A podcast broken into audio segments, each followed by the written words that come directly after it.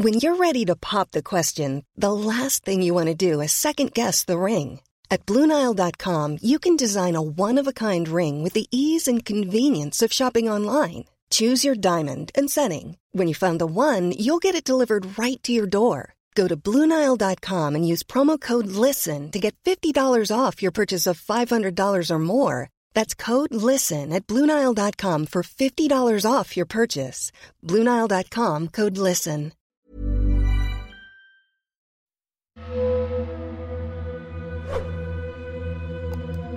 Magandang araw po, Sir Jupiter.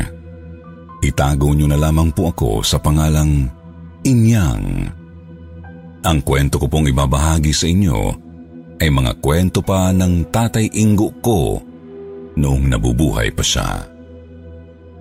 Palakwento po ang tatay ko at marami siyang naiwang mga kwento sa akin. Nang mapadpad po ako sa inyong Facebook page at nalaman kong pwede palang magpadala ng kwento sa inyong YouTube channel, ay agad po akong nagsulat. Gusto ko pong marinig din ng iba ang mga kwento ng tatay ko. Tubong Bicol po kami at isa po sa mga kwento ng tatay ko sa akin na aking ikinamanga ay nang sabihin niyang engkanto raw ang lola ko. Kuwela at palabiro po ang tatay ko, kaya hindi ko alam kung paniniwalaan ko ang sinabi niya na engkanto raw ang lola ko. Isang araw po ay nagbakasyon kami kasama ang nanay ko at mga kapatid sa side po ng tatay ko. Malapit po kasi sa dagat ang tirahan ng mga kamag-anak namin sa side ni tatay. Tuwing summer po, nagpupunta kami doon para mag-beach. Doon ko naranasan ang mga kakaibang pangyayari na siyang nagtulak sa akin na paniwalaan na ang sinabi ng tatay ko na engkanto nga ang lola ko. Gabi na po kaming dumating sa bahay ng kapatid ng tatay ko dahil inabot kami ng mahigit isang oras sa biyahe. Tumuloy kami sa dating bahay ng magulang ng tatay ko na ang nakatira na ngayon ay ang bunso niyang kapatid. Pito po silang magkakapatid at tatlo na silang namayapa. Pero dahil naging close po namin ang mga kamag-anak namin sa side ng tatay ko, ay lagi na po kaming nagpupunta roon tuwing summer. Pagkadating po namin sa bahay ni Tio Abner, ay nakahanda na po agad ang hapunan. Talagang hinintay po nila kami para sabay-sabay raw kaming kumain. Sa lamesa po, Sir Jupiter, may dalawang plato na nakataob at hindi ginagamit. Palagi po kasing ganoon ang ginagawa ni na Tio tuwing kakain sila.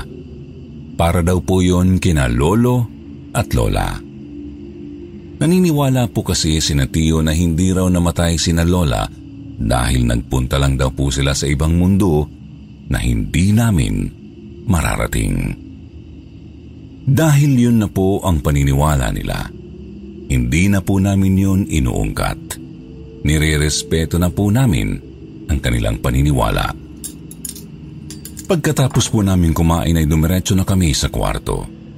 Malaki po ang kwarto. Wala po itong kama. Isang malaking aparador lang po ang nakalagay sa kwarto.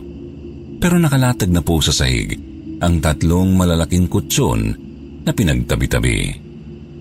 Lahat po kami sa aming pamilya ay sa iisang kwarto matutulog. Tabi-tabi po kami sa kutsyon. Malamig po sa lugar ni Natio dahil mahangin at gawa sa magkahalong kahoy at kawayan ang bahay. Mataas din po ang bubong, kaya kahit yero ito at walang kisame, ay hindi ramdam ang init o alinsangan. Maaga po kaming nagsitulog dahil excited kaming mag-swimming sa dagat. Nilalakad lang po ang dagat mula sa bahay ni Natio, pero masarap pong maligo kapag paumaga na kaya sinabihan kami ni nanay na maaga raw kaming aalis. Antukin po talaga ako, Sir Jupiter, lalo kapag bagong kain, ay inaantok ako agad. Akala ko po ay sandaling oras pa lang akong nakakatulog nang kalabitin ako ng nanay ko para gisingin. Pero nagulat ako dahil paumaga na pala yun. Isa-isa na po kaming ginising. Pagpunta ko po sa kusina para magmumog, sinabihan ako ni Tio Abner na tingnan ko raw ang nakasalang niyang tubig na mainit sa kalan. Ang lutuan po kasi ni na Tio ay nasa labas po ng bahay. Nakabukod po talaga ito sa bahay nila dahil ayaw po nilang pumasok sa loob ng bahay ang usok. Kahoy po kasi ang ginagamit nilang panggatong. Pagkatapos ko pong magmumug at manghilamos, lumabas na po ako ng kusina. May pintuan po kasi doon papuntang lutuan. Habang naglalakad po ako papuntang lutuan, may naaninag po akong babae na nakaupo sa bakuran ni Natio. May siga po kasi sa labas ng bahay ng Tio Abner nang lumabas ako. Ugali po kasi talaga nila na nagsisiga sa umaga. Ang winawalis po nilang mga tuyong dahon kapag hapon na ay sa umaga na po nila sinusunog. Nakaupong nakaharap sa siga ang babae na nakita ko. Parang binabantayan niya ang siga. Dahil malapit siya sa apoy, nakita ko ang itsura niya dahil naliliwanagan siya ng siga. Mahaba po ang buhok niya at nakalugay ito. Sumayad pa ito sa lupa. Sa tansya ko kahit tumayo siya, ay sayad pa rin sa lupa ang kanyang buhok. Isinusulong po niya ang maliliit na kahoy pati ang mga dahon palapit sa siga. Nakaputi po siya, Sir Jupiter. Akala ko ay bisita siya ni Natio, kaya hinayaan ko na lang siya doon dahil inisip ko na baka Nagpapainit siya ng katawan. Dumiretso na po ako sa lutuan para tignan ang nakasalang sa kalan. Pero bago pa ako makarating doon, ay may nakita akong lalaki na matanda na. Paisa-isa po niyang tinatanggal ang mga kahoy na nakagatong sa kalan at inilublob ito sa isang maliit na timba na may tubig. Pinapatay po niya ang baga ng kahoy. Tiningnan ko po ang takore na nakasalang sa kalan. Kumukulo na ang tubig, kaya siguro pinapatay na ng matanda ang apoy sa kalan. Palapit na ako sa kanya para kausapin siya pero umalis na po siya. Parang hindi niya ako napansin. Sinundan ko po siya ng tingin. Pinuntahan po niya ang babaeng nakaupo sa may siga. Nang makalapit po siya ay tumayo na ang babae Sabay po silang tumingin sa langit, kaya napatingin din ako. Akala ko po kasi ay may kung ano sa langit. Pagtingin ko po uli sa kanila, ay naglalakad na silang palayo. Papunta po sila sa kakahuyan. Dahil madilim pa ang paligid, hindi ko na sila nakita pa. Parang nilamon sila ng dilim. Nagtataka po ako pero nagkibit balikat na lang ako. Kinuha ko po yung takore at pumasok na ako sa bahay. Nakita ko na nag-uusap si nanay at Tio Abner kasama ang asawa niya na si Chamaming. Nang makita nila ako ay tinanong ko kung bakit daw ang tagal ko. Pinalagyan na nila sa akin ng mainit na tubig ang mga tasa na may laman ng kape at asukal. Pagkatapos ay pinalagay nila sa akin ang ibang tubig sa termos. Inutusan uli nila ako na mag-init pa ng tubig dahil kukulangin daw ang natira kapag nagising ang mga kapatid ko pati ang mga pinsan ko. Kaya sinabi ko sa kanila na patay na yung apoy sa kalan dahil pinatay ng bisita nilang matandang lalaki. Laking gulat po nila sa akin dahil wala naman daw po silang bisita. Kami lang daw ang bisita nila. Pero sinabi ko na dalawa pa nga ang bisita nila. Isang matandang babae na may mahabang buhok at sobrang puti ng kutis. Tapos sinabi po ng nanay ko na nakita ko na raw ang lolo at lola ko. Nabigla po ako, Sir Jupiter, pero nang tanungin ko po si Natio at ang asawa niya, sinabi po nila na minsan daw po talaga ay nagpupunta sila. Kaya daw po lagi silang nagsisiga kapag paumaga na ay para maliwanag ang dadaanan ni na Lola papunta sa bahay nila. Noong doon pa raw nakatira si Lola, nagsisiga daw po talaga yun ng ganoong oras. Magkasama raw po sila ni Lolo na nagkakape sa tapat ng siga hanggang sa sumikat ang araw. Dahil po sa pagtataka ko ng sumunod po na madaling araw, maaga akong nagising. Ako po ang nagbantay ng siga sa labas ng bahay. Gusto ko po kasing makita ang lolo at lola ko at makausap kahit sandali lang. Hindi ko po kasi sila naabutan. Bata pa raw po ang tatay ko nang mamatay ang lola ko. Nang sumunod po na taon, ay namatay din ang lolo ko. Ang panganay po nilang kapatid ang nagsilbing nanay at tatay nilang magkakapatid. Ang kwento po ng tiyo Abner ko, tuwing umaga raw po, may pagkain daw sa lutuan. Madami daw pong prutas at gulay. Hindi raw po sila nagugutom noon Parang binabantayan pa rin daw po sila. Kaya naniniwala silang engkanto talaga ang lola ko at sinundo niya lang ang lolo ko. Habang naghihintay po ako sa kanila kung darating sila, hindi ko hinahayaan na mamatay ang apoy ng siga. Panay po ang lagay ko ng mga tuyong dahon. Maya-maya po ay narinig ko na parang may mga nababaling sanga Parang natatapakan ito. Tinanaw ko ang pinanggalingan ng ingay. May nakita akong liwanag na parang naglalakbay palapit sa kinaroroonan ko.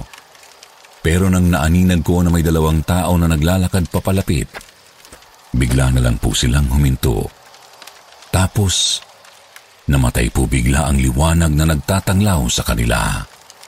Dumilim na po sa kinaroroonan nila at hindi ko na po sila nakita. Nanghihinayang po ako na hindi ko man lang sila nakausap. Nagilang araw po kami doon pero hindi na po sila nagbalik.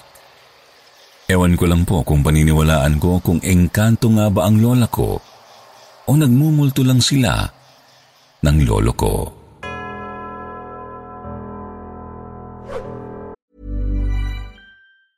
Planning for your next trip? Elevate your travel style with Quince. Quince has all the jet setting essentials you'll want for your next getaway, like European linen, premium luggage options, buttery soft Italian leather bags, and so much more. And is all priced at 50 to 80% less than similar brands. Plus, Quince only works with factories that use safe and ethical manufacturing practices. Pack your bags with high-quality essentials you'll be wearing for vacations to come with Quince. Go to quince.com/pack for free shipping and 365-day returns. Burrow's furniture is built for the way you live. From ensuring easy assembly and disassembly to honoring highly requested new colors for their award-winning seating, they always have their customers in mind. Their modular seating is made out of durable materials to last and grow with you. And with Burrow, you always get fast, free shipping. Get up to 60% off during Burrow's Memorial Day sale at burrow.com slash ACAST. That's burrow.com slash ACAST. burrow.com slash ACAST.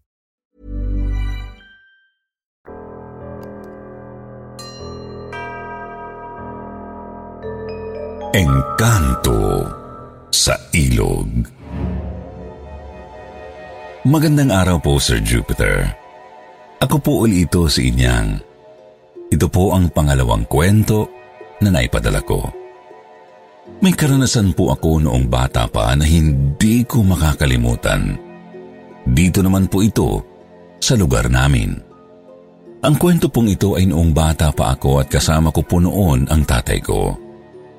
Bundok po ang lugar namin. Apat na ilog po ang tinatawid namin bago kami makapunta ng bayan. Kapag po masama ang panahon, lalo na kapag may bagyo, ay lumalaki ang tubig sa ilog at hindi po kami nakakababa ng bayan para mamili.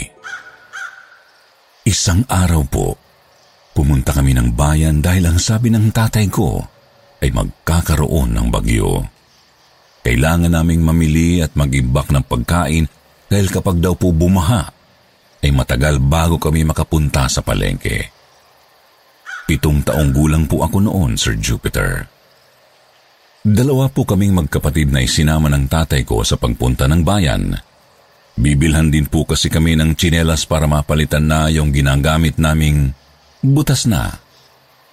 Bago po kami bumaba ng bayan ay namitas po si tatay ng dahon ng langka at binigay po sa amin ng kapatid kong si Ate Zel. Ilagay daw po namin sa bulsa ng damit namin ang dahon. Tinanong ko po ang tatay ko kung para saan po yun. Sinabi niya po na panlaban daw po yun sa mga engkanto na nakatira sa ilog. Ayon po sa tatay ko, may engkanto raw po na nakatira sa ilog. Nagtatago daw sila sa malalim na bahagi nito. Kapag daw po may nakitang bata na walang kasama, ay kinukuha raw po ng mga engkanto. Dahil bata pa po ako noon, naniniwala po ako sa lahat ng sinasabi ng tatay ko. Lupa pa ang kalsada sa lugar namin, Sir Jupiter. Kaya kapag umulan, nagiging maputik at madulas ang daan. Dahil sa ganoong kalsada namin kaya madaling nasisira ang tsinelas namin. Kaunti lang po ang nakatira sa lugar namin dahil bundok po ito. Malalayo po ang mga kapitbahay. Wala rin pong umaakyat na pampaserong sasakyan dito kaya talagang naglalakad lang po kami kapag nagpupunta sa bayan tanging malalaking truck lang na kumukuha ng mga aning pananim ng mga may-ari ng malalawak na lupa sa lugar namin. Minsan din po ay mga tabla ang sakay ng truck na mula sa pinutol na mga naglalakihang mga puno.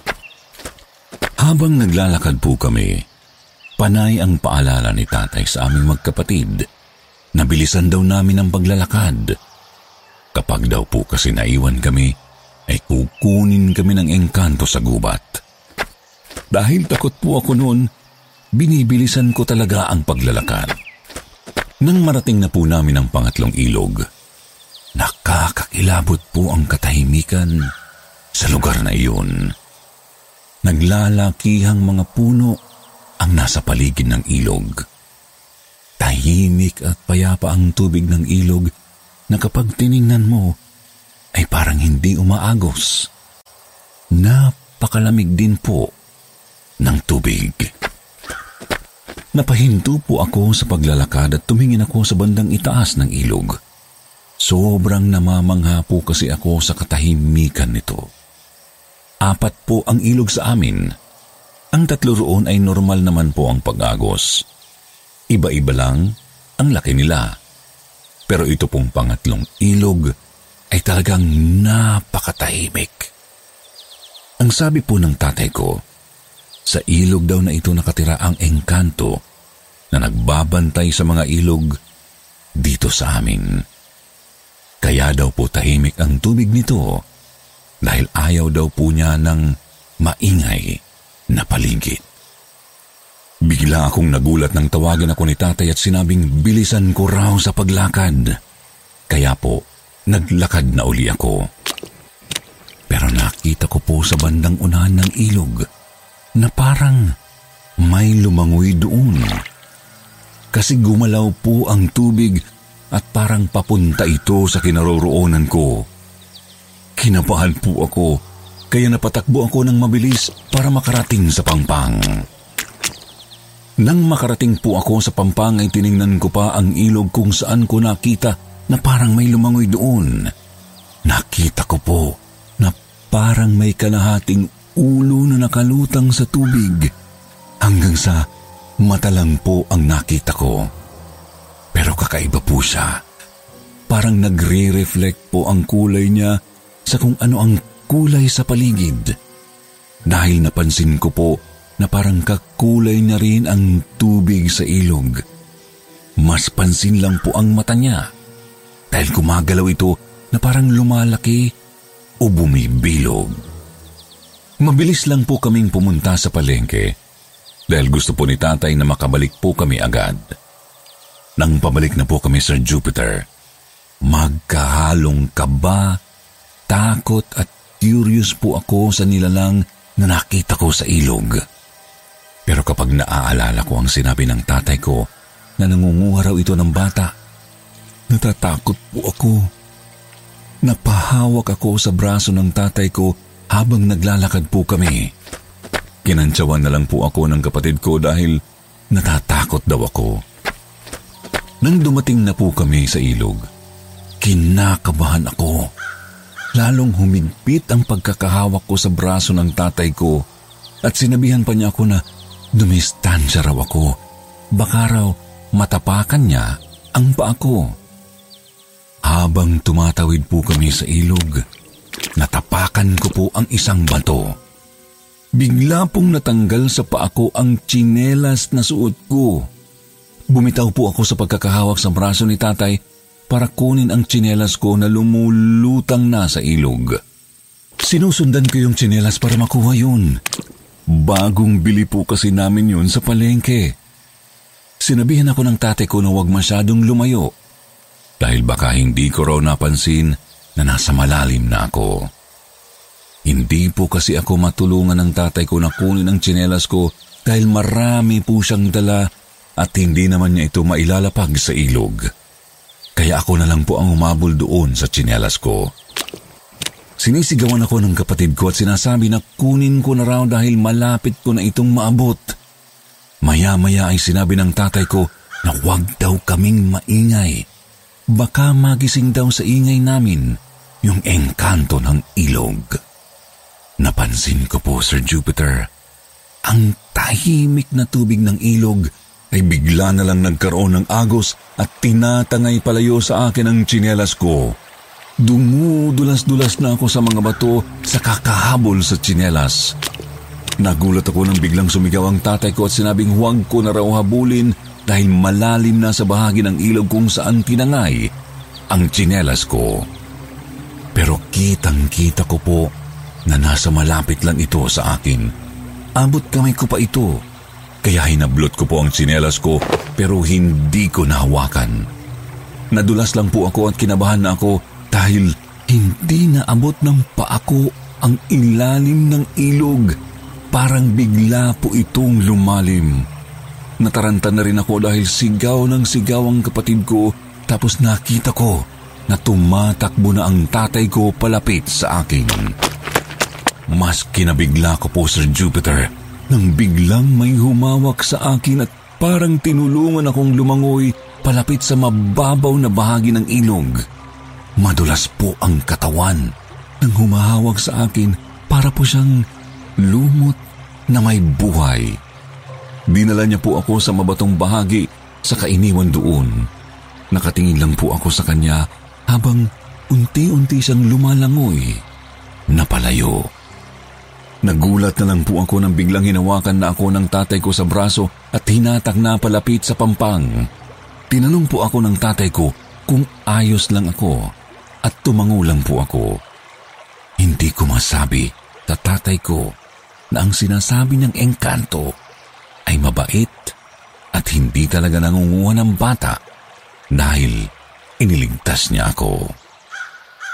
Pero nalungkot po ako, Sir Jupiter, dahil Nawala po ang kabiyak ng tsinelas ko na bagong bili. Sinabihan po ako ng tatay ko na ipaagos ko raw sa ilog ang kabiyak ng tsinelas para daw isang pares na ang mapulot ng makakasumpong nito. Inisip ko po noon na baka gusto ng inkanto ng bagong tsinelas. Kaya ibinaanod ko po sa ilog ang kabiyak ng tsinelas ko. Sinabi ko rin sa isip ko na sana kunin ng engkantong tubig ang tsinelas ko para may suotin na siya. Nang makarating na po kami sa bahay, nalaman ko po na wala na pala sa bulsa ko ang dahon ng langka. Naisip ko na marahil dahil nawala ito, kaya nakalapit sa akin ang engkanto at nailigtas ako. Siguro po kung nasa bulsa ko pa ang dahon ng langka, baka hindi ako nailigtas ng engkanto. Baka po nalunod na ako. Mula po noon, Sir Jupiter, hindi na ako naglalagay ng dahon ng langka sa bulsa dahil gusto ko ulit makita yung engkanto para makapagpasalamat ako. Pero hindi ko na po siya nakita pa. Sa susunod po, Sir Jupiter, magkikwento po uli ako sa inyo. Marami pa po akong ikikwento na karanasan naman ng tatay ko. Sa ngayon po ay ito na lang muna. Marami pong salamat sa lahat ng bumubuo ng kwentong takip silim.